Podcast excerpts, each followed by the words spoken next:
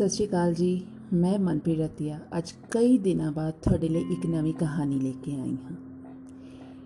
ਇਹ ਕਹਾਣੀ ਪੜਨ ਤੋਂ ਪਹਿਲਾਂ ਲੇਖਕ ਵੱਲੋਂ ਕਹੀਆਂ ਕੁਝ ਗੱਲਾਂ ਮੈਂ ਤੁਹਾਡੇ ਨਾਲ ਸਾਂਝੀਆਂ ਕਰਾਂਗੀ। ਉਹ ਲਿਖਦੇ ਨੇ ਕਿ ਇਹ ਕਹਾਣੀ ਸਿਰਫ ਇੱਕ ਕਾਲਪਨਿਕ ਕਹਾਣੀ ਹੈ ਤੇ ਇਸ ਕਹਾਣੀ ਦਾ ਮਕਸਦ ਸਿਰਫ ਆਜ਼ਾਦੀ ਵੇਲੇ ਹੋਏ ਕਤਲੇਆਮ ਵਿੱਚ ਮਾਰੇ ਗਏ ਲੋਕਾਂ ਦੇ ਦਰਦ ਨੂੰ ਬਿਆਨ ਕਰਨਾ ਹੈ। ਇਸ ਵਿੱਚ ਕਿਸੇ ਵੀ ਅੰਧ ਵਿਸ਼ਵਾਸ ਨੂੰ ਵਧਾਵਾ ਨਹੀਂ ਦਿੱਤਾ ਗਿਆ ਹੈ। ਤੇ ਕਿਸੇ ਵੀ ਜਾਤ, ਧਰਮ ਜਾਂ ਸਮੂਹ ਨੂੰ ਨੀਚਾ ਦਿਖਾਉਣ ਦੀ ਕੋਸ਼ਿਸ਼ ਨਹੀਂ ਕੀਤੀ ਗਈ। ਆਓ ਪੜ੍ਹਦੇ ਹਾਂ ਕਹਾਣੀ ਖੂਨੀ ਖੰਡਰ, ਜਿਸ ਨੂੰ ਲਿਖਿਆ ਹੈ ਗੁਰਦੀਪ ਸਿੰਘ ਰਖੜਾ ਜੀ ਨੇ। ਇਹ ਕਹਾਣੀ ਮੈਂ ਤੁਹਾਨੂੰ ਦੋ ਹਿੱਸਿਆਂ ਦੇ ਵਿੱਚ ਪੜ੍ਹ ਕੇ ਸੁਣਾਵਾਂਗੀ। ਮਹੀਨਾ, ਜੂਨ ਸਾਲ 2005 ਖੂਨੀ ਖੰਡਰ। ਕੰਡਕਟਰ ਦੀ ਸੀਟੀ ਸੁਣ ਅਚਾਨਕ ਮੇਰੀ ਅੱਖ ਖੁੱਲ ਗਈ। ਉੱਠ ਦੇਖਿਆ ਤਾਂ ਹੁਣ ਮੈਂ ਆਪਣੇ ਠਿਕਾਣੇ ਤੇ ਪਹੁੰਚ ਗਿਆ ਸੀ। ਖੁਦ ਨੂੰ ਵੀ ਪਤਾ ਨਹੀਂ ਸੀ ਲੱਗਾ ਕਿ ਕਦੋਂ ਬੱਸ ਵਿੱਚ ਬੈਠਿਆਂ ਨੂੰ ਨੀਂਦ ਆ ਗਈ ਸੀ। ਕੰਡਕਟਰ ਨੇ ਥੋੜਾ ਜਿਹਾ ਜਲਦੀ ਉਤਰਨ ਲਈ ਕਿਹਾ, ਕਿਉਂਕਿ ਉਹ ਪਹਿਲਾਂ ਹੀ ਕਿਸੇ ਨਿਸ਼ਚਿਤ ਸਮੇਂ ਤੋਂ ਦੇਰੀ ਨਾਲ ਚੱਲ ਰਹੀ ਸੀ। ਅੱਜ ਮੈਂ ਬਹੁਤ ਖੁਸ਼ ਸੀ। ਕਿਉਂਕਿ ਬਹੁਤ ਸਾਲਾਂ ਬਾਅਦ ਮੈਂ ਆਪਣੇ ਨਾਨਕੇ ਪਿੰਡ ਜਾ ਰਿਹਾ ਸੀ। ਮੇਰੇ ਨਾਨਕੇ ਪਿੰਡ ਬੱਸ ਨਹੀਂ ਸੀ ਜਾਂਦੀ, ਕਿਉਂਕਿ ਉਹ ਪਿੰਡ ਬਹੁਤ ਛੋਟਾ ਹੈ। ਇਸੇ ਕਰਕੇ ਬੱਸ ਮੈਨੂੰ ਉਹਨਾਂ ਦੇ ਨਾਲ ਦੇ ਪਿੰਡ ਦੇ ਬੱਸ ਅੱਡੇ ਤੇ ਉਤਾਰ ਗਈ। ਤਕਰੀਬਨ ਇੱਥੋਂ 2 ਕਿਲੋਮੀਟਰ ਤੇ ਮੇਰਾ ਨਾਨਕਾ ਪਿੰਡ ਸੀ। ਮੈਂ ਆਪਣਾ ਕੱਪੜਿਆਂ ਵਾਲਾ ਬੈਗ ਚੁੱਕ ਬੱਸ 'ਚੋਂ ਉਤਰਿਆ। ਗਰਮੀ ਬਹੁਤੀ ਹੋਣ ਕਰਕੇ ਮੈਨੂੰ ਪਿਆਸ ਵੀ ਬਹੁਤ ਲੱਗ ਰਹੀ ਸੀ। ਉੱਥੇ ਹੀ ਇੱਕ ਪਾਣੀ ਵਾਲੀ ਟੈਂਕੀ ਦੇਖ ਲੱਗਿਆ, ਜਿਵੇਂ ਅੰਨੇ ਨੂੰ ਅੱਖਾਂ ਮਿਲ ਗਈਆਂ ਹੋਣ। ਪਾਣੀ ਪੀ, ਮੈਂ ਉੱਥੇ ਇੱਕ ਬੋੜ ਦੇ ਦਰਖਤ ਦੀ ਸੰਘਣੀ ਛਾਂ ਹੇਠ ਬੈਠ ਗਿਆ। ਬੋੜ ਦੀ ਠੰਡੀ ਛਾਂ ਮੈਨੂੰ ਬਿਲਕੁਲ ਮਾਂ ਦੀ ਬੁੱਕਲ ਵਰਗੀ ਲੱਗੀ, ਜਿਵੇਂ ਮਾਂ ਦੀ ਗੋਦ ਵਿੱਚ ਸਿਰ ਰੱਖ ਕੇ ਪੈ ਗਿਆ ਹੋਵਾਂ। ਅਜੇ ਇੰਨਾ ਸਮਾਂ ਵੀ ਨਹੀਂ ਸੀ ਹੋਇਆ, ਮੈਨੂੰ ਇੱਥੇ ਆਏ ਕਿ ਘਰ ਦੀ ਯਾਦ ਆਉਣ ਲੱਗ ਪਈ। ਦਰਅਸਲ ਮੈਂ ਆਪਣੇ ਨਾਨਕੇ ਪਿੰਡ ਆਪਣੀ ਜੂਨ ਦੀਆਂ ਛੁੱਟੀਆਂ ਕੱਟਣ ਆਇਆ ਸੀ ਤੇ ਹੁਣ ਪੂਰਾ 1 ਮਹੀਨਾ ਇੱਥੇ ਹੀ ਆ। ਮੈਂ ਸੋਚ ਹੀ ਰਿਹਾ ਸੀ ਕਿ ਕੋਈ ਵਿਅਕਤੀ ਮਿਲੇ ਜਿਸ ਨਾਲ ਮੈਂ ਬੈਠ ਨਾਨੀ ਘਰ ਜਾ ਸਕਾਂ। ਐਨੇ ਨੂੰ ਉੱਥੇ ਇੱਕ ਟਰੈਕਟਰ ਟਰਾਲੀ ਵਾਲਾ ਮਿਲ ਗਿਆ, ਜਿਸ ਨੂੰ ਮੈਂ ਹੱਥ ਦੇ ਕੇ ਟਰਾਲੀ ਵਿੱਚ ਬੈਠ ਗਿਆ। ਟਰਾਲੀ ਵਿੱਚ ਨੀਰਾ ਲੱਦਿਆ ਦੇਖ ਮੈਂ ਸਮਝ ਗਿਆ ਸੀ ਕਿ ਉਹ ਖੇਤ ਤੋਂ ਆ ਰਿਹਾ ਹੈ। ਮੇਰਾ ਇੱਥੇ ਦੇ ਖੇਤਾਂ ਨੂੰ ਦੇਖਣ ਦਾ ਵੀ ਬਹੁਤ ਮਨ ਸੀ। ਬਹੁਤ ਸੁਣਿਆ ਸੀ ਕਿ ਇੱਥੇ ਖੇਤਾਂ ਵਿੱਚ ਬਹੁਤ ਮੋਰ ਪਹਿਲਾਂ ਪਾਉਂਦੇ ਨੇ, ਪਰ ਕਦੇ ਦੇਖਿਆ ਨਾ। ਮੇਰਾ ਨਾਨਕਾ ਪਿੰਡ ਮੇਰੀ ਸਭ ਤੋਂ ਮਨਪਸੰਦ ਜਗ੍ਹਾ ਵਿੱਚੋਂ ਇੱਕ ਹੈ।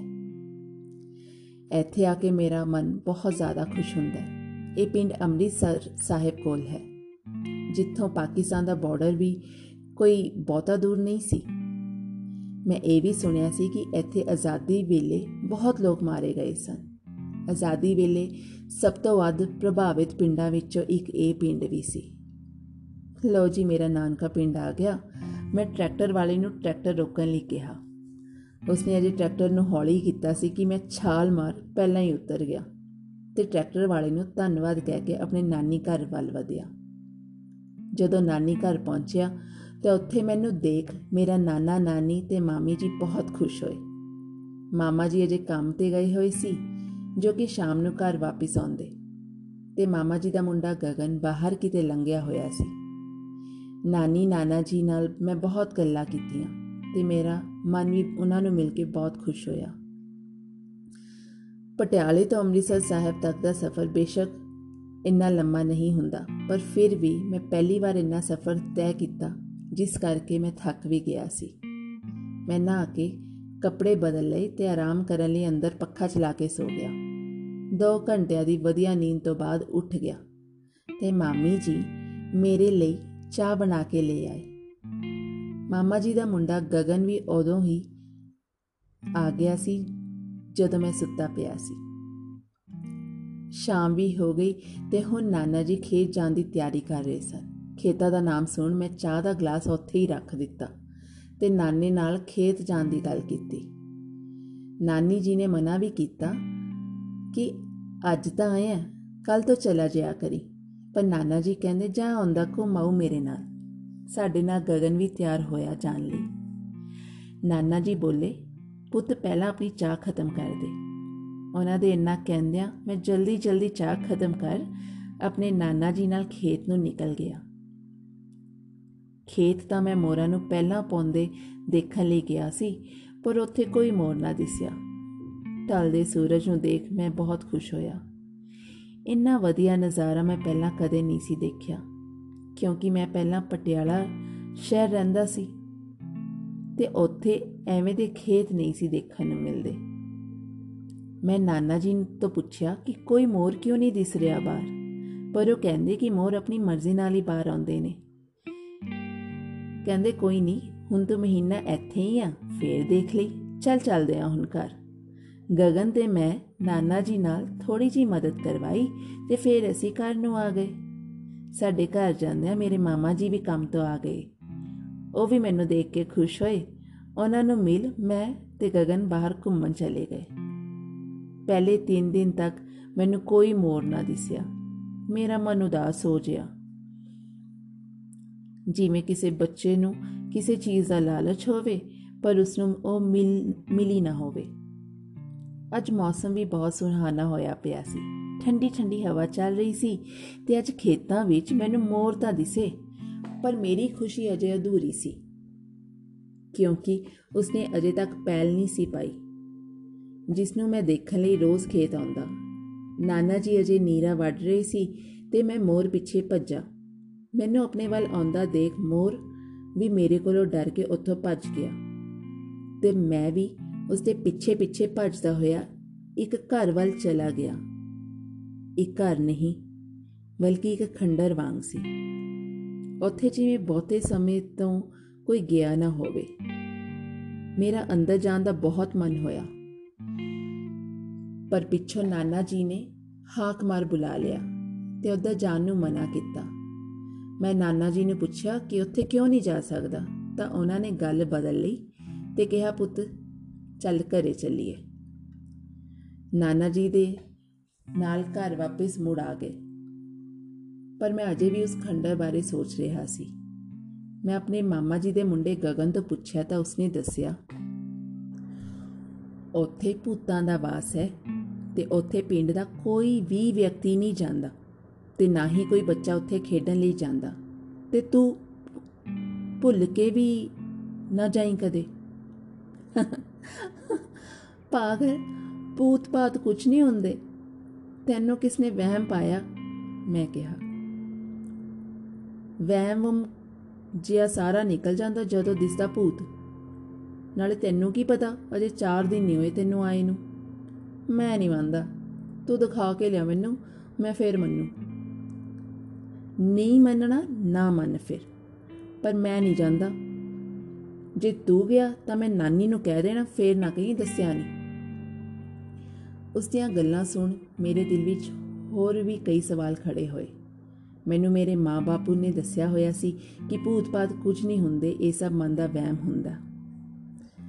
ਮੈਂ ਅਗਲੇ ਦਿਨ ਉਸ ਖੰਡਰ ਜਾਣ ਦਾ ਫੈਸਲਾ ਕੀਤਾ, ਪਰ ਨਾਨਾ ਜੀ ਨੇ ਫਿਰ ਮੈਨੂੰ ਗੁੱਸੇ ਨਾਲ ਮਨਾ ਕਰ ਦਿੱਤਾ। ਮੈਂ ਆਪਣੇ ਨਾਨੇ ਨੂੰ ਇੰਨੇ ਗੁੱਸੇ ਵਿੱਚ ਆਪਣੇ ਨਾਲ ਗੱਲ ਕਰਦੇ ਪਹਿਲੀ ਵਾਰ ਦੇਖ ਰਿਹਾ ਸੀ। ਫਿਰ ਮੈਂ ਘਰ ਆ ਕੇ ਨਾਨੀ ਨੂੰ ਵੀ ਉਸ ਖੰਡਰ ਬਾਰੇ ਪੁੱਛਿਆ। ਨਾਨੀ ਨੇ ਬਹੁਤ ਅਜੀਬ ਜਿਹੇ ਤਰੀਕੇ ਨਾਲ ਮੇਰੇ ਵੱਲ ਦੇਖਿਆ ਤੇ ਬੋਲੇ ਕੁਝ ਨਹੀਂ ਪੁੱਤ, ਤੂੰ ਗਿਆ ਤਾਂ ਨਹੀਂ ਉੱਥੇ? ਮੈਂ ਨਾਂ ਦੇ ਵਿੱਚ ਸਿਰ ਹਿਲਾਇਆ। ਹਾਂ ਪੁੱਤ, ਆਪਾਂ ਜਾਣਾ ਵੀ ਨਹੀਂ ਉੱਥੇ। ਪਰ ਨਾਨੀ ਕਿਉਂ ਨਹੀਂ ਜਾਣਾ? ਬਸ ਨਹੀਂ ਜਾਣਾ, ਮਤਲਬ ਨਹੀਂ ਜਾਣਾ। ਸਮਝ ਗਿਆ? ਨਾਨੀ ਨੇ ਵੀ ਮੈਨੂੰ ਗੁੱਸੇ ਵਿੱਚ ਜਵਾਬ ਦਿੱਤਾ। ਪਰ ਮੈਨੂੰ ਅਜੇ ਤੱਕ ਨਹੀਂ ਸਮਝ ਆਇਆ ਸੀ ਕਿ ਇਹੋ ਜਿਹਾ ਕੀ ਹੈ ਉੱਥੇ? ਪੁੱਤਾਂ ਵਿੱਚ ਤਾਂ ਮੈਂ ਵਿਸ਼ਵਾਸ ਕਰਦਾ ਨਹੀਂ। ਮੇਰੇ ਜ਼ਿਆਦਾ ਪੁੱਛਣ ਤੇ ਮੈਨੂੰ ਨਾਨੀ ਨੇ ਇੰਨਾ ਹੀ ਦੱਸਿਆ ਕਿ ਪਹਿਲਾਂ ਉੱਥੇ ਕਈ ਲੋਕ ਰਹਿੰਦੇ ਸੀ ਤੇ ਫਿਰ ਉਹਨਾਂ ਲੋਕਾਂ ਦੀ ਭੇਦ ਭਰੀ ਹਾਲਤ ਵਿੱਚ ਮੌਤ ਹੋਈ। ਉਦੋਂ ਤੋਂ ਉੱਥੇ ਕੋਈ ਨਹੀਂ ਜਾਂਦਾ। ਬਹੁਤ ਸਮੇਂ ਤੋਂ ਉਹ ਪੁਰਾਣਾ ਘਰ ਹੁਣ ਓਵੇਂ ਹੀ ਪਿਆ ਹੈ ਤੇ ਹੁਣ ਉਹ ਜਗ੍ਹਾ ਪਿੰਡ ਦੀ ਪੰਚਾਇਤ ਕੋਲ ਹੈ। ਨਾਨੀ, ਤੁਹਾਨੂੰ ਤਾਂ ਪਤਾ ਹੀ ਹੋਣਾ ਕਿ ਉਹ ਮੌਤਾਂ ਕਿਵੇਂ ਹੋਈਆਂ। ਹਾਂ ਪੁੱਤ, ਪਤਾ ਤਾਂ ਸਾਰਿਆਂ ਨੂੰ ਹੀ ਆ। ਫਿਰ ਨਾਨੀ, ਮੈਨੂੰ ਵੀ ਦੱਸੋ, ਕਿਵੇਂ, ਕੀ ਹੋਇਆ? ਕੱਲੀ ਕੱਲੀ ਗੱਲ ਦੱਸੋ। ਪੁੱਤ, ਹਨੇਰਾ ਬਹੁਤ ਹੋ ਗਿਆ। ਹੁਣ ਸਵੇਰੇ ਦੱਸੋ, ਹੁਣ ਸੌਂ ਜਾ ਜਾ ਕੇ। ਨਾਨੀ, ਹੁਣੇ ਦੱਸੋ। ਪੁੱਤ, ਮੈਂ ਤੇਰੇ ਨਾਨੇ ਨੂੰ ਰੋਟੀ ਦੇਣੀ ਆ ਅਜੇ, ਤੇ ਫਿਰ ਮੈਂ ਵੀ ਖਾਣੀ ਆ। ਤੂੰ ਤਾਂ ਰੋਟੀ ਖਾ ਲਈ ਤੇ ਹੁਣ ਸੌਂ ਜਾ ਜਾ ਕੇ। ਨਾਨੀ ਜੀ, ਦੇਖ ਲਓ, ਜੇ ਸਵੇਰੇ ਨਾ ਦੱਸਿਆ ਕੁਝ ਮੈਂ ਸਵੇਰੇ ਹੀ ਆਪਣੇ ਘਰ ਚੱਲ ਜੂ ਮੈਂ ਜਿਵੇਂ ਨਾਨੀ ਨੂੰ ਧਮਕੀ ਦਿੱਤੀ ਹੋਵੇ। ਨਾਨੀ ਨੂੰ ਵੀ ਪਤਾ ਹੀ ਸੀ ਕਿ ਮੈਂ ਕਿੰਨਾ ਜ਼ਿੱਦੀ ਹਾਂ। ਜਦ ਤੱਕ ਮੈਨੂੰ ਪੂਰੀ ਗੱਲ ਨਾ ਪਤਾ ਲੱਗੇ, ਮੈਂ ਟਿੱਕੇ ਨਹੀਂ ਬੈੰਦਾ ਹਾਂ ਪੁੱਤ, ਕੋਈ ਨਹੀਂ, ਸਵੇਰੇ ਦੱਸ ਤੂੰ ਸਾਰਾ ਕੁਝ ਹੁਣ ਤੂੰ ਸੌਂ ਜਾ। ਪਰ ਮੈਨੂੰ ਉਸ ਖੰਡਰ ਬਾਰੇ ਸੋਚ-ਸੋਚ ਨੀਂਦ ਨਹੀਂ ਸੀ ਆ ਰਹੀ। ਅਕਸਰ ਐਦਾਂ ਹੀ ਹੁੰਦਾ ਹੈ। ਜਦੋਂ ਆਪਾਂ ਕੁਝ ਜ਼ਿਆਦਾ ਹੀ ਸੋਚਣ ਲੱਗਦੇ ਹਾਂ ਤਾਂ ਨੀਂਦ ਵੀ ਨਹੀਂ ਆਉਂਦੀ। ਮੇਰੇ ਨਾਲ ਵੀ ਕੁਝ ਇਹੋ ਹੋ ਰਿਹਾ ਸੀ। ਹੁਣ ਸਵੇਰੇ ਵੀ ਮੇਰੀ ਜਲਦੀ ਹੀ ਅੱਖ ਖੁੱਲ ਗਈ ਤੇ ਮੈਂ ਸਿੱਧਾ ਨਾਨੀ ਕੋਲ ਗਿਆ ਤੇ ਖੰਡਰ ਬਾਰੇ ਪੁੱਛਣ ਲੱਗਾ। ਤੇ ਨਾਨੀ ਨੇ ਕਿਹਾ, ਨੀਂਦ ਤਾਂ ਆ ਗਈ ਸੀ ਰਾਤ, ਜਿਹੜਾ ਬਿਨਾ ਮੂੰਹ ਧੋਤੇ ਪੁੱਛਣ ਲੱਗਿਆ। ਪਹਿਲਾਂ ਮੂੰਹ ਧੋ ਲੈ, ਫਿਰ ਚਾਹ ਪੀ। ਮੈਂ ਵੀ ਮੂੰਹ ਧੋ ਚਾਹ ਦਾ ਗਲਾਸ ਲੈ, ਨਾਨੀ ਕੋਲ ਬੈਠ ਗਿਆ। ਹਾਂਜੀ, ਹੁਣ ਦੱਸੋ ਸਾਰੀ ਗੱਲ। ਨਾਨੀ ਨੇ ਸ਼ੁਰੂ ਕੀਤਾ। ਸੁਣ ਪੁੱਤ, ਜੇ ਪੂਰੀ ਗੱਲ ਸੁਣਨੀ ਚਾਹੁੰਦਾ ਹੈ ਤੂੰ। ਇਹ ਗੱਲ 1947 ਦੀ ਆ, ਜਦੋਂ ਪੰਜਾਬ ਦੀ ਵੰਡ ਹੋ ਰਹੀ ਸੀ। ਬਹੁਤ ਲੋਕ ਪੰਜਾਬ ਤੋਂ ਪਾਕਿਸਤਾਨ ਚਲੇ ਗਏ ਤੇ ਬਹੁਤੇ ਲੋਕ ਪਾਕਿਸਤਾਨ ਤੋਂ ਪੰਜਾਬ ਵੱਲ ਆਏ। ਜਦੋਂ ਮੈਂ ਛੋਟੀ ਜਈ ਹੁੰਦੀ ਸੀ, ਪੰਜ ਦਰਿਆਵਾਂ ਦੀ ਇਸ ਧਰਤੀ ਤੇ ਪਾਣੀ ਤੋਂ ਜ਼ਿਆਦਾ ਖੂਨ ਡੁੱਲ ਰਿਹਾ ਸੀ। ਬਹੁਤ ਲੋਕ ਮਾਰੇ ਗਏ ਉਹਨਾਂ ਦੰਗਿਆਂ ਵਿੱਚ। ਬਹੁਤ ਲੋਕੀ ਆਪਣੇ ਘਰ ਜ਼ਮੀਨਾਂ ਛੱਡ ਕੇ ਆਪਣੀ ਆਪਣੀ ਜਾਨ ਬਚਾਉਣ ਲਈ ਭੱਜੇ। ਜ਼ਮੀਨ ਤੇ ਘਰ ਤਾਂ ਬੰਦਾ ਫੇਰ ਬਣਾ ਲੈਂਦਾ। ਪਹਿਲਾਂ ਆਪਣੀ ਜਾਨ ਜ਼ਰੂਰੀ ਹੁੰਦੀ ਹੈ। ਜੇ ਜਾਨ ਨਾ, ਤਾਂ ਜਹਾਨ ਉਹਨਾਂ ਦਿਨਾਂ ਵਿੱਚ ਲਾਸ਼ਾਂ ਵੀ ਨਦੀਆਂ ਵਿੱਚ ਤੈਰ ਰਹੀਆਂ ਸੀ। ਲੋਕੀ ਮਜਬੂਰ ਸੀ ਆਪਣੀ ਪਿਆਸ ਬੁਝਾਉਣ ਲਈ, ਉਹ ਤੈਰ ਰਹੀਆਂ ਲਾਸ਼ਾਂ ਨਾਲ ਪਾਣੀ ਪੀਣ ਲਈ। ਰੇਲ ਗੱਡੀਆਂ ਵਿੱਚ ਲਾਸ਼ਾਂ ਹੀ ਲਾਸ਼ਾਂ ਹੁੰਦੀਆਂ। ਕੁਝ ਗੱਡੀਆਂ ਲਾਹੌਰ ਵੱਲ ਜਾਂਦੀਆਂ, ਕੁਝ ਗੱਡੀਆਂ ਅੰਮ੍ਰਿਤਸਰ ਵੱਲ ਨੂੰ ਆਉਂਦੀਆਂ। ਇੰਨੇ ਜ਼ਿਆਦਾ ਮਾੜੇ ਹਾਲਾਤ ਹੋਏ ਉਹਨਾਂ ਦਿਨਾਂ ਵਿੱਚ ਜਿਸ ਨੂੰ ਯਾਦ ਕਰ ਰੂਹ ਕੰਬ ਜਾਂਦੀ ਆ। ਉਹਨਾਂ ਦਿਨਾਂ ਵਿੱਚ ਲੱਖਾਂ ਲੋਕੀ ਮਾਰੇ ਗਏ ਸੀ ਤੇ ਕਰੋੜਾਂ ਲੋਕੀ ਆਪਣੇ ਘਰਾਂ ਤੋਂ ਬੇਘਰ ਹੋ ਗਏ ਸਨ। ਮੁਸਲਮਾਨ ਸਿੱਖਾਂ ਨੂੰ ਮਾਰ ਰਹੇ ਸੀ ਤੇ ਸਿੱਖ ਮੁਸਲਮਾਨਾਂ ਨੂੰ। ਪਤਾ ਨਹੀਂ ਅੰਗਰੇਜ਼ ਜਾਂਦੇ ਜਾਂਦੇ ਇਹੋ ਜਿਹਾ ਕੀ ਲੋਕਾਂ ਦੇ ਕੰਨ ਵਿੱਚ ਫੂਕ ਗਏ ਸੀ। ਜਿਹੜੇ ਪੰਜਾਬ ਵਿੱਚ ਲੋਕੀ ਭਰਾਵਾਂ ਵਾਂਗ ਰਹਿੰਦੇ ਸੀ, ਉਹੀ ਲੋਕ ਇੱਕ ਦੂਜੇ ਦੇ ਖੂਨ ਦੇ ਪਿਆਸੇ ਹੋ ਗਏ। ਮੈਂ ਵਿੱਚ ਹੀ ਬੋਲਿਆ, ਹੈ? ਸੱਚੀ ਨਾਨੀ, ਇੰਨਾ ਕੁਝ ਹੋਇਆ ਸੀ ਉਦੋਂ? ਫਿਰ ਆਪਾਂ ਦਾ 15 ਅਗਸਤ ਵਾਲੇ ਦਿਨ ਇੰਨੀਆਂ ਖੁਸ਼ੀਆਂ ਮਨਾਉਂਦੇ ਆ। ਫਿਰ ਜਿਸ ਦਿਨ ਇੰਨੇ ਲੋਕ ਮਰੇ, ਉਸ ਦਿਨ ਆਪਾਂ ਖੁਸ਼ੀਆਂ ਕਿਵੇਂ ਮਨਾ ਸਕਦੇ ਆ? ਮੇਰੇ ਤਾਂ ਇੰਨਾ ਸੁਣ ਕੇ ਹੀ ਰੂਹ ਕੰਬ ਗਈ। ਫਿਰ ਉਹਨਾਂ ਦਿਨਾਂ ਵਿੱਚ ਕਿਵੇਂ ਲੋਕ ਇੰਨਾ ਦਰਦ ਸਿਆ ਹੋਣਾ? ਇੰਨਾ ਕੁਝ ਸੁਣ ਕੇ ਮੈਂ ਸੋਚਾਂ ਵਿੱਚ ਪੈ ਗਿਆ ਕਿ ਕਿਹੋ ਜਿਹੇ ਹਾਲਾਤ ਰਹੇ ਹੋਣੇ ਉਹ ਉਹਨਾਂ ਦਿਨਾਂ ਵਿੱਚ। ਮੈਂ ਪੜਿਆ ਜ਼ਰੂਰ ਹੋਇਆ ਸੀ ਕਿ ਉਹਨਾਂ ਦੰਗਿਆਂ ਬਾਰੇ, ਪਰ ਇੰਨਾ ਕੁਝ ਨਹੀਂ ਸੀ ਪਤਾ ਜੋ ਨਾਨੀ ਜੀ ਦੱਸ ਰਹੇ ਸਨ। ਨਾਨੀ ਨੇ ਫੇਰ ਬੋਲਿਆ, ਪੁੱਤ ਉਸ ਦਿਨ ਆਪਣਾ ਦੇਸ਼ ਆਜ਼ਾਦ ਹੋਇਆ ਸੀ। ਇਸ ਲਈ ਖੁਸ਼ੀਆਂ ਮਨਾਉਂਦੇ ਹਾਂ। ਪਰ ਜੇ ਸਾਡੇ ਕੋਲੋਂ ਪੁੱਛੋ ਤਾਂ ਅਸੀਂ ਆਜ਼ਾਦੀ ਜ਼ਰੂਰ ਮੰਗੀ ਸੀ, ਪਰ ਆਪਣਿਆਂ ਤੋਂ ਵੱਖ ਹੋਣਾ ਨਹੀਂ। ਜੋ ਜਾਂਦੇ ਜਾਂਦੇ ਅੰਗਰੇਜ਼ ਦੋ ਦੇਸ਼ਾਂ ਵਿਚਾਲੇ ਲੀਕ ਖਿੱਚ ਗਏ ਸੀ, ਉਹ ਲੀਕ ਦੇਸ਼ ਵਿੱਚ ਨਹੀਂ, ਬਲਕਿ ਸਾਡੇ ਦਿਲਾਂ ਵਿੱਚ ਖਿੱਚੀ ਗਈ ਸੀ। ਫਿਰ ਨਾਨੀ ਅੱਗੇ ਕੀ ਹੋਇਆ? ਅੱਗੇ ਆਪਾਂ ਦੂਜੇ ਭਾਗ ਵਿੱਚ ਪੜਾਂਗੇ ਉਦੋਂ ਤੱਕ ਸਤਿ ਸ਼੍ਰੀ ਅਕਾਲ, ਆਪਣਾ ਖਿਆਲ ਰੱਖਿਓ।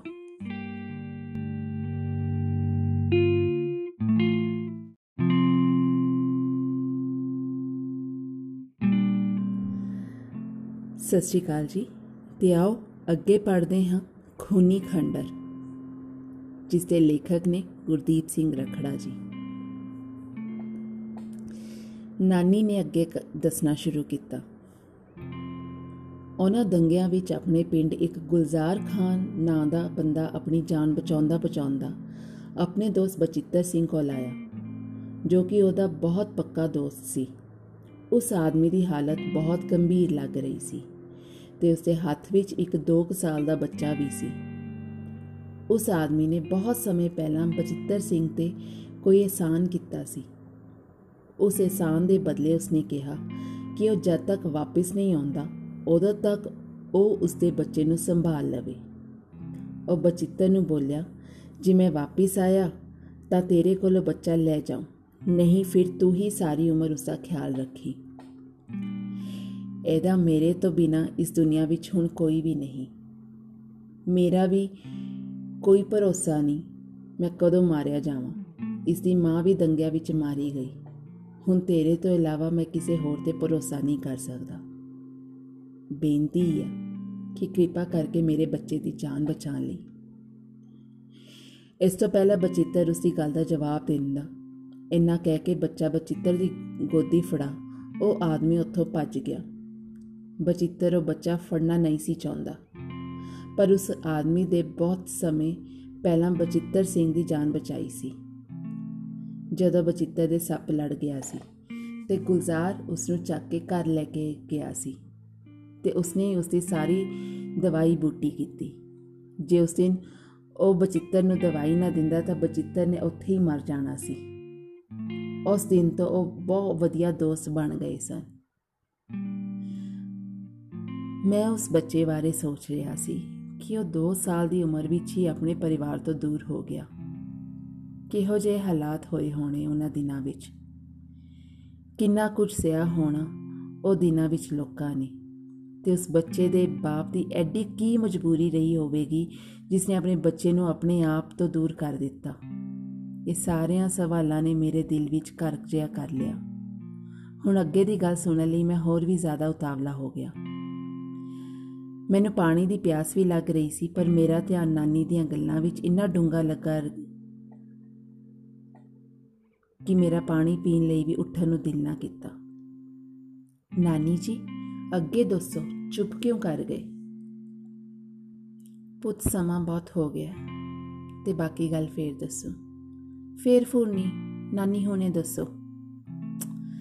ਇੱਕ ਤਾਂ ਜ਼ਿੱਦੀ ਵਾਲਾ ਜ਼ਿਆਦਾ ਤੂੰ। ਪੁੱਤ, ਮੈਂ ਕੰਮ ਕਰਨੇ ਆ ਘਰ ਦੇ ਹੁਣ। ਬਾਕੀ ਫੇਰ ਦੱਸੋ ਨਾਲੇ ਹੁਣ ਰੋਟੀ ਵੀ ਖਾ ਲੈ। ਮੈਂ ਲੈ ਕੇ ਆਉਂਦੀ ਆ। ਨਾਨੀ, ਰੋਟੀ ਤਾਂ ਮੈਂ ਆਪ ਪਕਾ ਕੇ, ਆਪ ਪਾ ਕੇ ਖਾ ਲੈਣੀ। ਤੂੰ ਜਲਦੀ ਜਲਦੀ ਆਪਣੇ ਕੰਮ ਨਿਬੇੜ, ਫਿਰ ਬਾਕੀ ਗੱਲ ਪੂਰੀ ਕਰੀ ਆਪਣੀ। ਚਲ ਠੀਕ ਹੈ ਮੈਂ ਆਈ ਡੰਗਰਾ ਵੱਲ ਜਾ ਕੇ। ਤੂੰ ਰੋਟੀ ਖਾ ਲੈ। ਹਾਂਜੀ, ਪਰ ਜਲਦੀ ਆਇਓ। ਨਾਨੀ, ਡੰਗਰਾ ਵਾਲੇ ਵਾੜੇ ਵਿੱਚ ਚਲੀ ਗਈ ਤੇ ਮੈਂ ਰਸੋਈ ਵਿੱਚ, ਮੈਂ ਰੋਟੀ ਖਾਣ ਤੋਂ ਬਾਅਦ ਇੱਕ ਦੋ ਕੰਮ ਨਾਨੀ ਨਾਲ ਕਰਵਾ ਦਿੱਤੇ। ਮੈਂ ਨਾਨੀ ਨੂੰ ਬਾਹਾਂ ਫੜ ਕੇ ਆਪਣੇ ਕੋਲ ਬਿਠਾਉਣ ਲਈ ਖਿੱਚਿਆ। ਦੇਖੀ ਪੁੱਤ, ਮਾਰੇਗਾ? ਮੈਨੂੰ ਐਵੇਂ ਨਾ ਖਿੱਚ, ਹੁਣ ਐਨੀ ਜਾਨ ਨਹੀਂ ਰਹੀ ਮੇਰੇ 'ਚ। ਮੈਂ ਵੀ ਉਸ ਵੇਲੇ ਬਾਅਦ ਛੱਡ ਦਿੱਤੀ। ਹੁਣ ਨਾਨੀ ਅੱਗੇ ਦੀ ਗੱਲ ਦੱਸਣ ਲਈ ਮੇਰੇ ਨਾਲ ਮੰਜੇ ਤੇ ਬੈਠ ਗਈ ਤੇ ਦੱਸਣਾ ਸ਼ੁਰੂ ਕੀਤਾ। ਉਸ ਬੱਚੇ ਦੇ ਆਉਣ ਨਾਲ ਪਹਿਲਾਂ ਤਾਂ ਬਚਿੱਤਰ ਸਿੰਘ ਬਹੁਤ ਡਰ ਗਿਆ ਸੀ ਕਿ ਕਿਉਂਕਿ ਉਹਨਾਂ ਦਿਨਾਂ ਵਿੱਚ ਬਹੁਤ ਹੀ ਜ਼ਿਆਦਾ ਮਾੜੇ ਹਾਲਾਤ ਸੀ। ਪਰ ਉਸਨੇ ਆਪਣੇ ਦੋਸਤ ਨੂੰ ਜੋ ਵਾਅਦਾ ਕੀਤਾ ਸੀ, ਉਹ ਉਸ ਨੂੰ ਵੀ ਨਹੀਂ ਸੀ ਤੋੜ ਸਕਦਾ। ਕਿਤੇ ਉਸ ਨੂੰ ਇਹ ਵੀ ਸੀ ਕਿ ਉਹ ਸਿੱਖ ਹੈ ਤੇ ਉਸ ਨੂੰ ਕੋਈ ਕੁਝ ਨਹੀਂ ਸੀ ਕਹਿੰਦਾ ਤੇ ਜਵਾਕ ਹਲੇ ਬਹੁਤ ਛੋਟਾ ਹੈ। ਇਹਦੇ ਬਾਰੇ ਕਿਸੇ ਨੂੰ ਕੀ ਪਤਾ ਲੱਗਣਾ? ਉਸ ਬੱਚੇ ਨੂੰ ਦੇਖ ਬਚਿੱਤਰ ਦੀ ਘਰ ਵਾਲੀ, ਜਿਸ ਦਾ ਨਾਮ ਕੁਲਵੰਤ ਕੌਰ ਸੀ, ਉਹ ਸਭ ਤੋਂ ਜ਼ਿਆਦਾ ਖੁਸ਼ ਸੀ, ਕਿਉਂਕਿ ਉਸ ਦੇ ਵਿਆਹ ਨੂੰ ਬਹੁਤ ਸਾਲ ਹੋ ਗਈ ਸੀ, ਪਰ ਰੱਬ ਨੇ ਅਜੇ ਤੱਕ ਉਹਨਾਂ ਨੂੰ ਬੱਚੇ ਦੀ ਦਾਤ ਨਹੀਂ ਸੀ ਬਖਸ਼ੀ। ਰੱਬ ਦੀ ਦੇਣ ਸਮਝ ਕੇ ਬਚਿੱਤਰ ਸਿੰਘ ਨੇ ਵੀ ਉਸ ਬੱਚੇ ਨੂੰ ਅਪਣਾ ਲਿਆ। ਕੁਲਵੰਤ ਕੌਰ ਉਸ ਬੱਚੇ ਨੂੰ ਮਾਂ ਦਾ ਪਿਆਰ ਦੇਣ ਲੱਗ ਗਈ ਤੇ ਹੁਣ ਉਸ ਬਿਨਾ ਸਾਹ ਵੀ ਨਹੀਂ ਸੀ ਲੈਂਦੀ। ਉਹ ਬੱਚੇ ਨੂੰ ਮਿਲਣ ਤੋਂ ਬਾਅਦ ਉਸ ਨੂੰ ਦੁਨੀਆ ਦੀ ਕੋਈ ਹੋਰ ਕੋਈ ਵੀ ਚੀਜ਼ ਦੀ ਜਿਵੇਂ ਲਾਲਸਾ ਹੀ ਖਤਮ ਹੋ ਗਈ ਸੀ। ਹੁਣ ਉਹ ਇਸ ਬੱਚੇ ਨੂੰ ਆਪਣੇ ਆਪ ਤੋਂ ਬਿਲਕੁਲ ਵੀ ਦੂਰ ਨਹੀਂ ਸੀ ਕਰਨਾ ਚਾਹੁੰਦੀ। ਪਰ ਸ਼ਾਇਦ ਰੱਬ ਨੂੰ ਕੁਝ ਹੋਰ ਹੀ ਮਨਜ਼ੂਰ ਸੀ। ਪਹਿਲਾਂ ਘਰ ਵਿੱਚ ਬਚਿੱਤਰ ਦੇ ਨਾਲ ਉਸ ਦੀ ਘਰਵਾਲੀ ਤੇ ਉਹਦੀ ਮਾਂ ਰਹਿੰਦੇ। ਪਰ ਇਸ ਬੱਚੇ ਦੇ ਆਉਣ ਤੋਂ ਬਾਅਦ ਇਹ ਬੱਚਾ ਵੀ ਇਸੇ ਘਰ ਦਾ ਇੱਕ ਜੀ ਬਣ ਗਿਆ। ਪਰ ਕਿਤੇ ਨਾ ਕਿਤੇ ਉਹਨਾਂ ਦੇ ਦਿਲ ਵਿੱਚ ਉਸ ਬੱਚੇ ਨੂੰ ਲੈ ਕੇ ਡਰ ਵੀ ਸੀ। ਬਚਿੱਤਰ ਅਜੇ ਵਿੱਚ ਸੋਚ ਹੀ ਰਿਹਾ ਸੀ ਕਿ ਉਹਦਾ ਦੋਸਤ ਉਸ ਕੋਲ ਵਾਪਸ ਆਉ ਤੇ ਉਹ ਉਸ ਬੱਚੇ ਨੂੰ ਆਪਣੇ ਨਾਲ ਲੈ ਕੇ ਜਾਓ ਐਨੇ ਨੂੰ ਉਸ ਨੂੰ ਬਾਹਰੋਂ ਕਿਸੇ ਆਵਾਜ਼ ਸੁਣਾਈ ਦਿੱਤੀ। ਬਚਿੱਤਰ ਨੂੰ ਲੱਗਿਆ ਕਿ ਇਹ ਉਸਦੇ ਦੋਸਤ ਦੀ ਹੀ ਆਵਾਜ਼ ਹੈ। ਉਹ ਭੱਜਦਾ ਬੂਹੇ ਵੱਲ ਗਿਆ ਤੇ ਜਦੋਂ ਬਾਹਰ ਦੇਖਿਆ ਤਾਂ ਇਹ ਕੋਈ ਹੋਰ ਹੀ ਸੀ। ਕੋਈ ਇੱਕ ਦੋ ਨਹੀਂ, ਬਲਕਿ 7-8 ਆਦਮੀ ਸੀ। ਜਿਨ੍ਹਾਂ ਨੇ ਆਪਣੇ ਹੱਥਾਂ ਵਿੱਚ ਡਾਂਗਾ ਫੜੀਆਂ ਹੋਈਆਂ ਸੀ। ਬਚਿੱਤਰ ਉਹਨਾਂ ਨੂੰ ਦੇਖ ਡਰ ਗਿਆ ਤੇ ਡਰਦੇ ਡਰਦੇ ਉਸਨੇ ਪੁੱਛਿਆ ਕਿ ਤੁਸੀਂ ਕੌਣ ਹੋ ਤੇ ਕੀ ਲੈਣ ਆਏ ਹੋ? ਉਹਨਾਂ ਬੰਦਿਆਂ ਵਿੱਚੋਂ ਇੱਕ ਬੰਦਾ ਬੋਲਿਆ, ਤੈਨੂੰ ਪਤਾ ਹੀ ਆ ਕਿ ਅਸੀਂ ਕੀ ਲੈਣ ਆਏ ਆ। ਮੈਨੂੰ ਕੀ ਪਤਾ ਕੀ ਲੈਣ ਆਏ ਹੋ ਜੇ? ਜੇ ਦੱਸੋਗੇ ਕੁਝ, ਮੈਨੂੰ ਤਾਈਓ ਪਤਾ ਲੱਗੂ। ਬਚਿੱਤਰ ਨੂੰ ਜਿਸ ਗੱਲ ਦਾ ਡਰ ਸੀ ਉਸ ਨੂੰ ਉਹੀ ਹੁੰਦਾ ਨਜ਼ਰ ਆ ਰਿਹਾ ਸੀ। ਉਸ ਨੂੰ ਮਨ ਹੀ ਮਨ ਵਿੱਚ ਪਤਾ ਸੀ ਕਿ ਉਹ ਇੱਥੋਂ ਬੱਚੇ ਨੂੰ ਲੈਣ ਆਏ ਹਨ ਉਹਨਾਂ ਬੰਦਿਆਂ ਵਿੱਚੋਂ ਇੱਕ ਬੋਲਿਆ, ਜੋ ਦੇਖਣ ਵਿੱਚ ਉਹਨਾਂ ਦਾ ਮੋਢੀ ਲੱਗ ਰਿਹਾ ਸੀ, ਜਿਸ ਦਾ ਨਾਮ ਕਰਤਾਰ ਸਿੰਘ ਸੀ। ਕਰਤਾਰ ਸਿੰਘ ਨੇ ਕਿਹਾ, ਦੇਖ, ਜਿਸ ਬੱਚੇ ਨੂੰ ਤੂੰ ਪਨਾਹ ਦਿੱਤੀ ਹੈ, ਉਹ ਮੁਸਲਮਾਨਾਂ ਦਾ ਬੱਚਾ ਹੈ। ਕਿਤੇ ਇਹ ਨਾ ਹੋਵੇ, ਉਹਨੂੰ ਬਚਾਉਂਦਿਆਂ ਬਚਾਉਂਦਿਆਂ ਤੂੰ ਆਪਣਾ ਘਰ ਪਰਿਵਾਰ ਗਵਾ ਬੈਠੇ। ਬਾਕੀ ਤੂੰ ਸਮਝਦਾਰ ਆ। ਬਚਿੱਤਰ ਸਿੰਘ ਨੇ ਕਿਹਾ, ਮੁਸਲਮਾਨ ਦਾ ਬੱਚਾ? ਨਹੀਂ ਜੀ, ਤੁਹਾਨੂੰ ਕੋਈ ਗਲਤਫਹਿਮੀ ਹੋਈ ਹੈ। ਇਹ ਬੱਚਾ ਤਾਂ ਸਾਡਾ ਹੈ। ਜ਼ਿਆਦਾ ਨਾ ਬੋਲ, ਸਾਨੂੰ ਸਭ ਪਤਾ ਹੈ। ਉਹ ਕਿਸ ਦੀ ਔਲਾਦ ਹੈ? ਤੂੰ ਚੁੱਪ ਕਰਕੇ ਬੱਚਾ ਸਾਡੇ ਹਵਾਲੇ ਕਰ ਦੇ ਨਹੀਂ ਫਿਰ ਬਹੁਤ ਪਛਤਾਏਗਾ। ਬਖਸ਼ ਦੋ ਜੀ, ਉਸ ਬੱਚੇ ਨੂੰ। ਬਖਸ਼ ਦੋ। ਉਸ ਬੱਚੇ ਨੇ ਕੀ ਵਿਗਾੜਿਆ ਤੁਹਾਡਾ? ਉਹਦੀ ਕੀ ਗਲਤੀ ਆ ਜੇ ਉਹ ਮੁਸਲਮਾਨਾਂ ਦਾ ਬੱਚਾ ਹੈ? ਉਸ ਨਿੱਕੀ ਜੀ ਜਾਨ ਨੂੰ ਤਾਂ ਅਜੇ ਜਾਤ-ਪਾਤ ਬਾਰੇ ਕੁਝ ਪਤਾ ਵੀ ਨਹੀਂ। ਤੁਹਾਨੂੰ ਰੱਬ ਦਾ ਵਾਸਤਾ। ਕਿਰਪਾ ਕਰਕੇ ਉਸ ਨੂੰ ਬਖਸ਼ ਦੇਵੋ। ਬਚਿੱਤਰ ਨੇ ਉਹਨਾਂ ਨੂੰ ਬਹੁਤ ਮਿੰਨਤਾਂ ਕੀਤੀਆਂ, ਪਰ ਉਸ ਦੀਆਂ ਪਈਆਂ ਅਰਜ਼ੀਆਂ ਦਾ ਉਹਨਾਂ ਸਾਰਿਆਂ ਤੇ ਕਿਸੇ ਵੀ ਕਿਸਮ ਦਾ ਕੋਈ ਵੀ ਅਸਰ ਨਹੀਂ ਹੋਇਆ। ਤੇ ਉਹ ਆਪਣੀ ਗੱਲ ਤੇ ਅੜੇ ਰਹੇ ਕਿ ਉਹਨਾਂ ਨੂੰ ਉਹ ਬੱਚਾ ਚਾਹੀਦਾ ਕਿਸੇ ਵੀ ਹਾਲਤ ਵਿੱਚ। ਬਚਿੱਤਰ ਸਿੰਘ ਨੂੰ ਆਪਣੇ ਦੋਸਤ ਨਾਲ ਕੀਤਾ ਵਾਅਦਾ ਹੁਣ ਟੁੱਟਦਾ ਦਿਸ ਰਿਹਾ ਸੀ। ਪਰ ਉਹ ਆਪਣੀ ਹਿੰਮਤ ਨਹੀਂ ਸੀ ਹਾਰ ਰਿਹਾ। ਉਹ ਵਾਰ-ਵਾਰ ਉਹਨਾਂ ਮੂਰੇ ਦੁਹਾਈਆਂ ਪਾਉਂਦਾ ਰਿਹਾ। ਪਰ ਕਰਤਾਰ ਤੇ ਉਸਦੇ ਸਾਥੀ ਜਿਵੇਂ ਪੱਥਰ ਦਿਲ ਦੇ ਹੋਣ, ਉਹਨਾਂ ਨੂੰ ਕੋਈ ਫ਼ਰਕ ਨਹੀਂ ਸੀ ਪੈ ਰਿਹਾ। ਅੰਤ ਜਦੋਂ ਬਚਿੱਤਰ ਬੱਚਾ ਦੇਣ ਲਈ ਨਾ ਮੰਨਿਆ ਤਾਂ ਕਰਤਾਰ ਤੇ ਉਹਦੇ ਸਾਥੀਆਂ ਨੇ ਉਸ ਨੂੰ ਧੱਕਾ ਮਾਰ ਪਰਾਂ ਸੁੱਟ ਦਿੱਤਾ ਤੇ ਬਚਿੱਤਰ ਜਾ ਕੇ ਉਹਨਾਂ ਦੇ ਘਰ ਦੇ ਚੁੱਲ੍ਹੇ ਵਾਲੇ ਓਟ ਤੇ ਜਾ ਕੇ ਵੱਜਿਆ ਤੇ ਉਸ ਦਾ ਸਿਰ ਤੇ ਬੰਨਿਆ ਹੋਇਆ ਪਰਨਾ ਖੁੱਲ ਗਿਆ। ਉਹਦੇ ਸਾਰੇ ਵਾਲ ਜੇ ਖਿਲਰ ਗਏ। ਬਚਿੱਤਰ ਨੇ ਆਪਣਾ ਪਰਨਾ ਚੁੱਕਿਆ ਤੇ ਭੱਜ ਕੇ ਸਿੱਧਾ ਘਰ ਅੰਦਰ ਵੜ ਗਿਆ ਤੇ ਅੰਦਰੋਂ ਬੂਹੇ ਨੂੰ ਕੁੰਡੀ ਲਾ ਲਈ ਤਾਂ ਕਿ ਕੋਈ ਅੰਦਰ ਨਾ ਜਾ ਸਕੇ। ਬਚਿੱਤਰ ਦੀ ਮਾਂ ਮਹਿੰਦਰ ਕੌਰ ਨੇ ਬਚਿੱਤਰ ਨੂੰ ਇੰਨੀ ਘਬਰਾਹਟ ਵਿੱਚ ਦੇਖ ਕੇ ਪੁੱਛਿਆ ਕਿ ਪੁੱਤ ਕੀ ਹੋਇਆ? ਬਾਹਰ ਕੌਣ ਨੇ ਉਹ ਲੋਕ?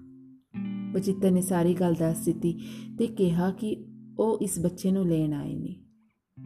ਬਚਿੱਤਰ ਸਿੰਘ ਦੀ ਘਰ ਵਾਲੀ ਕੁਲਵੀਰ ਕੌਰ ਨੇ ਆਪਣੇ ਬੱਚੇ ਨੂੰ ਚੁੱਕ ਕੇ ਘੁੱਟ ਕੇ ਸੀਨੇ ਨਾਲ ਲਾ ਲਿਆ ਤੇ ਕਿਹਾ,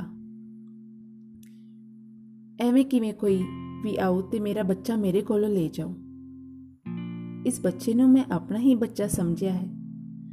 ਤੇ ਮੈਂ ਇਸ ਨੂੰ ਆਪਣੇ ਕੋਲੋਂ ਦੂਰ ਨਹੀਂ ਕਰ ਸਕਦੀ। ਬਚਿੱਤਰ ਦੀ ਮਾਂ ਮਹਿੰਦਰ ਕੌਰ ਬੋਲੀ, ਪੁੱਤ ਦੇ ਦਿੰਦੇ ਆ ਬੱਚਾ, ਉਹ ਲੋਕ ਬਹੁਤ ਖਤਰਨਾਕ ਹੋਣੇ। ਨਾਲੇ ਹੁਣ ਤਾਂ ਸੋਚ ਕੇ ਵੀ ਡਰ ਲੱਗਦਾ ਹਾਲਾਤ। ਹਾਲਾਤ ਤਾਂ ਦੇਖ ਕਿੰਨੇ ਖਰਾਬ ਹੋਏ ਪਏ ਨੇ। ਨਾ, ਮੈਂ ਆਪਣਾ ਬੱਚਾ ਨਹੀਂ ਦੇ ਸਕਦੀ। ਮੈਂ ਤੁਹਾਡੇ ਮੂਰੇ ਹੱਥ ਜੋੜਦੀ ਹਾਂ ਮੇਰੇ ਬੱਚੇ ਨੂੰ ਮੇਰੇ ਕੋਲੋਂ ਦੂਰ ਨਾ ਕਰਿਓ। ਮਹਿੰਦਰ, ਤੂੰ ਕਿਹੜਾ ਢਿੱਡੋ ਜੰਮਿਆ ਵੱਡੀ ਆਈ। ਨਾਲੇ ਬੱਚਾ ਮੁਸਲਮਾਨਾਂ ਦਾ ਹੈ।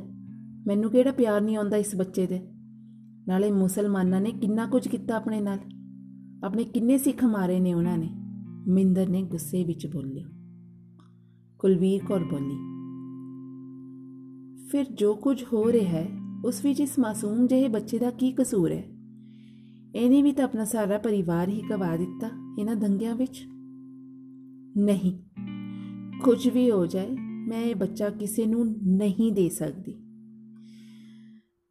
ਦੋਵਾਂ ਦੀਆਂ ਗੱਲਾਂ ਸੁਣ ਰਿਹਾ ਬਚਿੱਤਰ ਵੀ ਫੇਰ ਬੋਲ ਪਿਆ। ਹਾਂਜੀ, ਮੈਂ ਵੀ ਨਹੀਂ ਦੇ ਸਕਦਾ। ਮੈਂ ਵੀ ਇੰਨਾ ਵੱਡਾ ਪਾਪ ਨਹੀਂ ਕਰ ਸਕਦਾ। ਮੇਰੀ ਵੀ ਇੱਕ ਵਾਰੀ ਇਸ ਦੇ ਬਾਪੂ ਨੇ ਜਾਨ ਬਚਾਈ ਸੀ ਤੇ ਮੈਂ ਇੰਨਾ ਮਤਲਬ ਹੀ ਨਹੀਂ ਹੋ ਸਕਦਾ ਕਿ ਆਪਣੀ ਜਾਨ ਬਚਾਉਣ ਲਈ ਇਸ ਮਾਸੂਮ ਦੀ ਜਾਨ ਲੈ ਲਵਾਂ। ਨਹੀਂ, ਮੈਂ ਐਵੇਂ ਨਹੀਂ ਕਰ ਸਕਦਾ। ਮੈਂ ਤਾਂ ਇਸ ਦੇ ਬਾਪੂ ਨਾਲ ਵਾਅਦਾ ਵੀ ਕੀਤਾ ਹੈ। ਨਹੀਂ, ਮੈਂ ਨਹੀਂ ਦੇ ਸਕਦਾ ਬੱਚਾ। ਇੰਨੇ ਨੂੰ ਬਾਹਰੋਂ ਕਿਸੇ ਨੇ ਕੁੰਡਾ ਖੜਕਾਇਆ ਤੇ ਉੱਚੀ ਉੱਚੀ ਆਵਾਜ਼ ਵਿੱਚ ਬਚਿੱਤਰ ਨੂੰ ਧਮਕੀਆਂ ਦਿੱਤੀਆਂ। ਇਹ ਆਵਾਜ਼ ਉਹਨਾਂ ਦੀ ਹੀ ਸੀ ਜੋ ਬਾਹਰ ਬੱਚੇ ਨੂੰ ਲੈਣ ਆਏ ਸੀ। ਬਚਿੱਤਰ ਤੇ ਉਸਦੀ ਪਤਨੀ ਡਰੇ ਹੋਏ ਸਨ। ਮਿੰਦਰ ਕੌਰ ਵਾਰ-ਵਾਰ ਕਹੀ ਜਾ ਰਹੀ ਸੀ ਕਿ ਉਸ ਬੱਚੇ ਨੂੰ ਉਹ ਦੇ ਦੇਣ, ਪਰ ਬਚਿੱਤਰ ਵੀ ਕੁਲਵੀਰ ਨੇ ਉਸ ਦੀ ਇੱਕ ਨਾ ਸੁਣੀ। ਜਦੋਂ ਉਹਨਾਂ ਦੀ ਬਹੁਤੀ ਦੇਰੀ ਤੱਕ ਬੂਹਾ ਨਾ ਖੋਲਿਆ ਤਾਂ ਆਵਾਜ਼ ਆਉਣੀ ਬੰਦ ਹੋ ਗਈ। ਬਚਿੱਤਰ ਤੇ ਉਸਦੇ ਪਰਿਵਾਰ ਨੂੰ ਲੱਗਿਆ ਕਿ ਉਹ ਜੋ ਇਸ ਬੱਚੇ ਨੂੰ ਲੈਣ ਆਏ ਸਨ, ਹੁਣ ਉੱਥੋਂ ਚਲੇ ਗਏ। ਪਰ ਕਰਤਾਰ ਤੇ ਉਸਦੇ ਸਾਥੀ ਨੇ ਬੜੀ ਬੇਰਹਿਮੀ ਨਾਲ ਬਚਿੱਤਰ ਦੇ ਘਰ ਨੂੰ ਬਾਹਰੋਂ ਤੇਲ ਛਿੜਕ ਕੇ ਅੱਗ ਲਾ ਦਿੱਤੀ।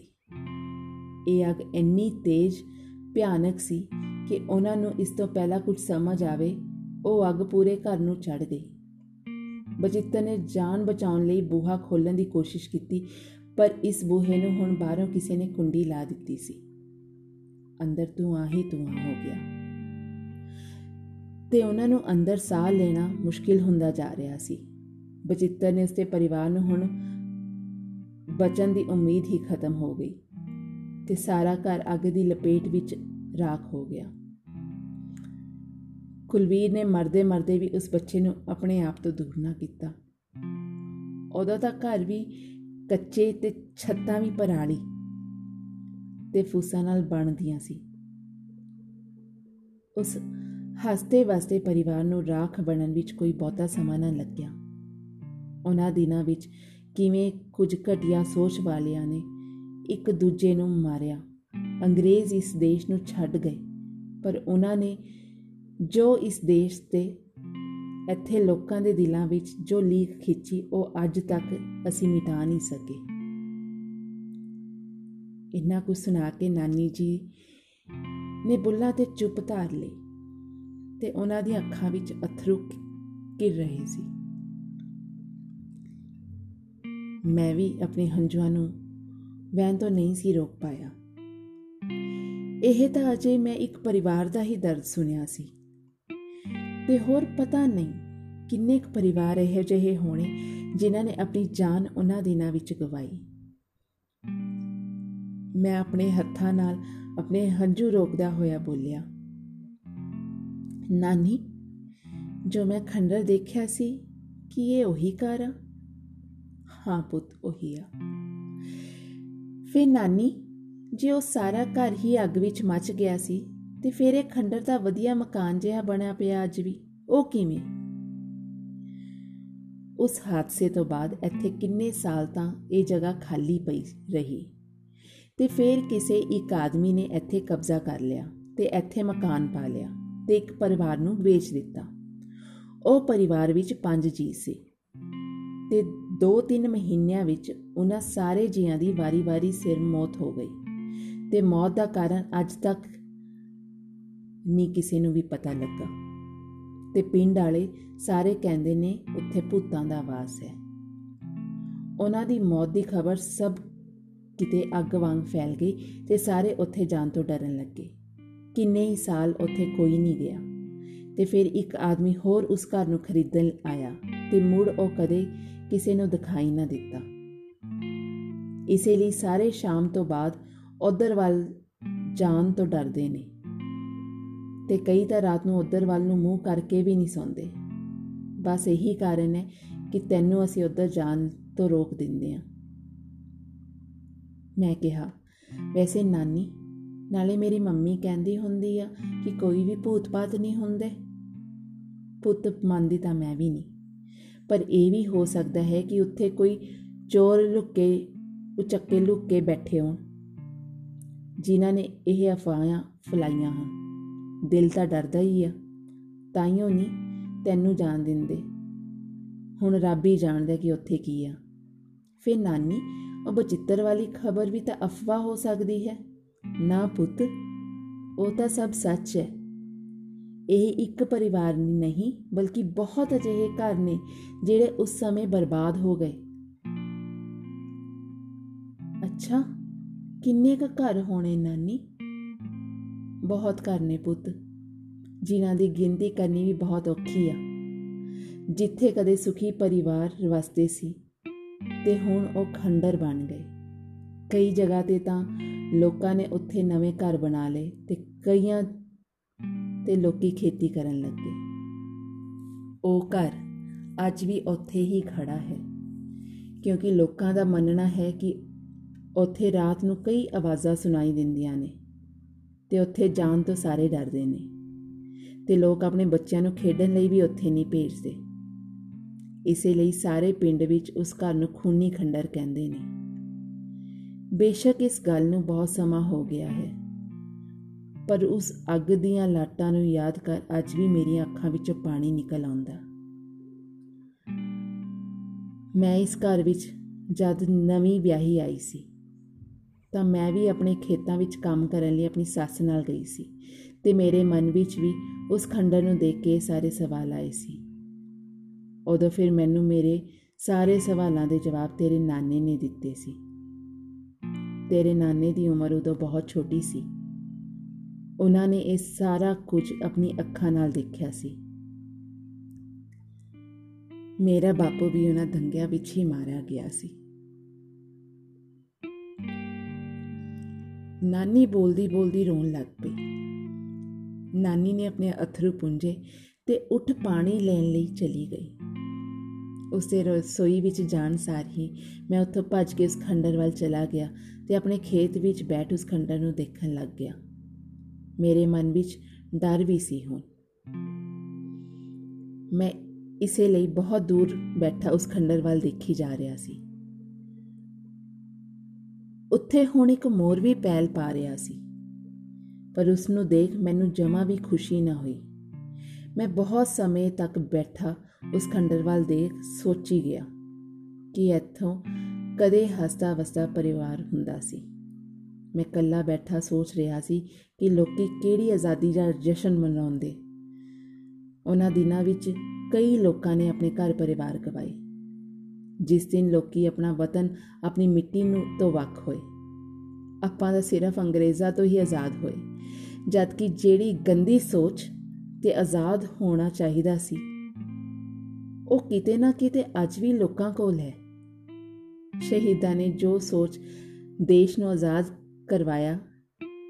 ਜੇ ਹੁਣ ਉਹ ਦੇਖਣ ਤਾਂ ਉਹਨਾਂ ਨੂੰ ਕਿੰਨਾ ਅਫਸੋਸ ਹੋਣਾ। ਕਿਤੇ ਨਾ ਕਿਤੇ ਅੱਜ ਵੀ ਕੋਈ ਲੋਕੀ ਗੁਲਾਮ ਨੇ। ਕੋਈ ਗੰਦੀ ਸੋਚ ਦਾ ਗੁਲਾਮ, ਕੋਈ ਪੈਸੇ ਦਾ ਗੁਲਾਮ। ਅੱਜ ਲੋਕੀ ਆਪਣੇ ਆਪਣਿਆਂ ਤੋਂ ਮੱਚ ਰਹੇ ਨੇ। ਸਾਰਾ ਕੁਝ ਸੋਚਦਾ ਸੋਚਦਾ ਕਦੋਂ ਦਿਨ ਤੋਂ ਸ਼ਾਮ ਹੋਈ ਪਤਾ ਨਾ ਲੱਗਾ। ਤੇ ਨਾਨਾ ਵੀ ਮੈਨੂੰ ਲੱਭਦਾ ਲੱਭਦਾ ਖੇਤ ਵੱਲ ਨੂੰ ਆਇਆ ਤੇ ਮੈਨੂੰ ਘਰ ਲੈ ਗਿਆ।